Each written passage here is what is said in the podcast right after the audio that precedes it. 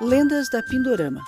A Você já ouviu falar no Curupira, na Yara Antigamente, ou ainda no Caipora. Existiam três irmãos. Mas já conhece as lendas do surgimento da erva mate, e do Guaraná e da mandioca? Então vem com a gente conhecer essas e outras lendas indígenas presentes no imaginário popular. Onde ela havia Te convidamos a entrar nessas culturas milenares através das interpretações de mulheres dos quatro cantos do Brasil. Cada qual com seu sotaque, sua fala particular, sua forma de interpretar. Toda segunda-feira, um episódio produzido especialmente para você. Um projeto é Bossa Espaço de Arte. quais Vem com a gente. remédios de que eles Apoio precisavam. Happy Day Produções Artísticas. Certa vez, uma cobrinha, conversando com outros animais, disse que o Inhamo a saber acabaria sendo sua esposa. Foi então espalhar pelo caminho por onde ela passava todos os dias um perfume que alegrava e seduzia.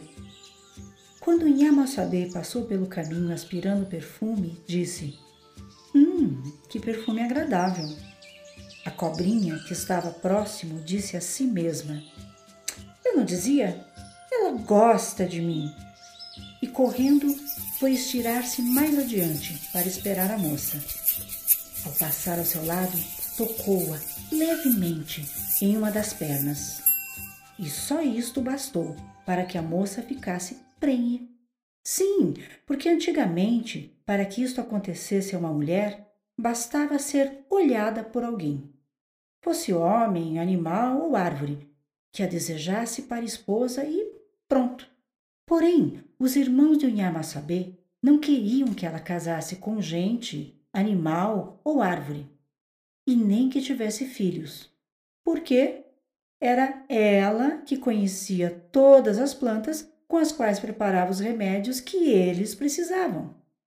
Por isso, quando a moça apareceu grávida, os irmãos ficaram furiosos e falaram, falaram e falaram, dizendo que não queriam vê-la com filho. Chegou o dia do nascimento da criança. A moça, depois do parto, no barracão feito por ela mesma, lavou a criança e tratou de criá-la.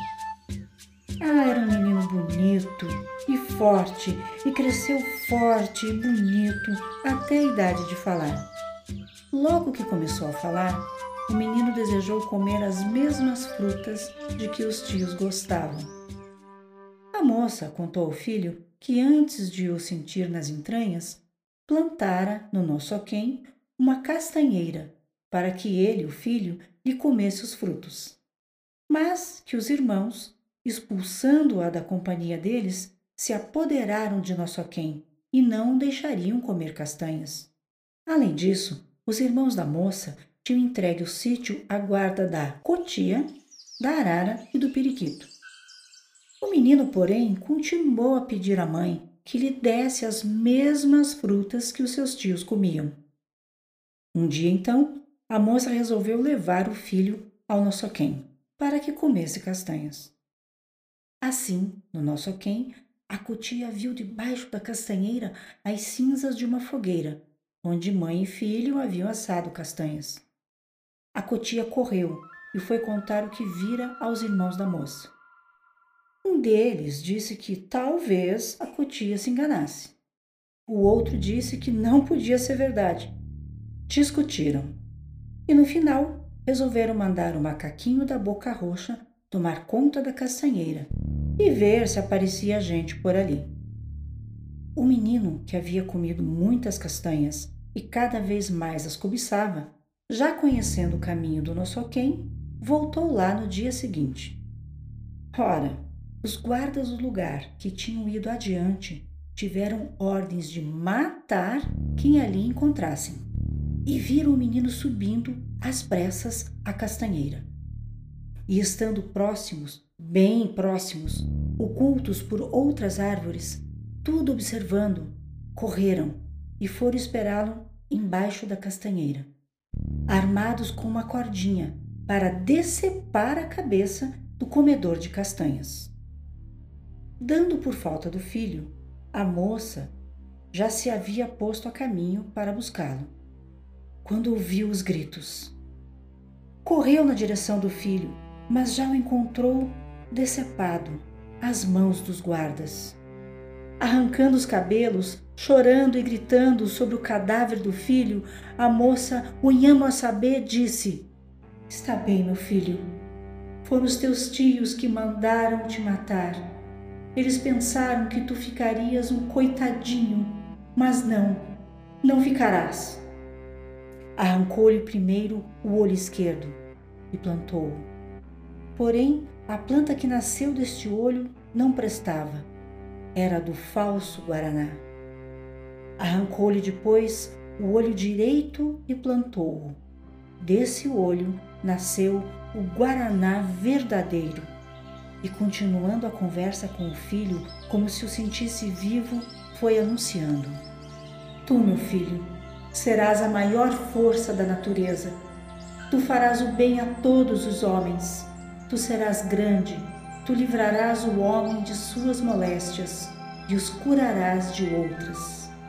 Em seguida, juntou todos os pedaços do corpo do filho, mascou as folhas de uma planta mágica, lavou com sua saliva e o sumo desta planta o cadáver do filho e o enterrou cercou-lhe a sepultura com estacas e deixou um dos seus guardas de inteira confiança vigiando-a. Recomendou a este guarda, o passarinho carachué, que fosse avisar assim que ouvisse qualquer barulho saindo da sepultura, pois ela saberia quem era. Passados alguns dias, o carachué ouviu barulho na sepultura. Correu Correu e foi avisar o Inhamoaçabê. A moça veio, abriu o buraco da sepultura e de dentro saiu o macaco Quatá. O Inhamoaçabê soprou sobre o macaco Quatá e amaldiçoou-o. Andaria sem repouso pelos matos dali em diante. Fechou de novo a sepultura e lançou-lhe em cima o sumo das folhas da planta mágica. Dias depois, o carachué foi avisá-la e ouviram barulho na sepultura do menino. A moça veio, abriu o buraco da sepultura e dele saiu o cachorro do mato, depois do macaco caiarara. Ela soprou sobre a raposa e a amaldiçoou, para que ninguém nunca comesse sua carne. Dias depois, o carachué foi avisar que ouvira barulho de novo dentro da sepultura. O Inhamuaçabé foi até lá abriu o buraco da sepultura e dele saiu o porco queixada, levando os dentes que deveriam caber a todos os maués e a todos os homens. O Inhamasabê expulsou também o porco queixada. À proporção que saía um bicho da sepultura do menino e era expulso, a planta do Guaraná ia crescendo, crescendo. Passados alguns dias, o Carachué ouviu barulho na sepultura e foi avisar o Inhamo a saber. Ela veio de novo, abriu a sepultura e dali saiu uma criança, que foi o primeiro Maué, origem da tribo. Esse menino era o filho de saber que ressuscitara. A mãe agarrou-o, sentou aos joelhos e pôs um dente na boca. Era feito de terra. Por isso os maués procedem de cadáveres e seus dentes apodrecem. A mulher foi lavando tudo, tudo, devagarinho. Os pés, a barriga, os braços, o peito, a cabeça do menino, com o sumo das folhas da planta mágica que mastigara.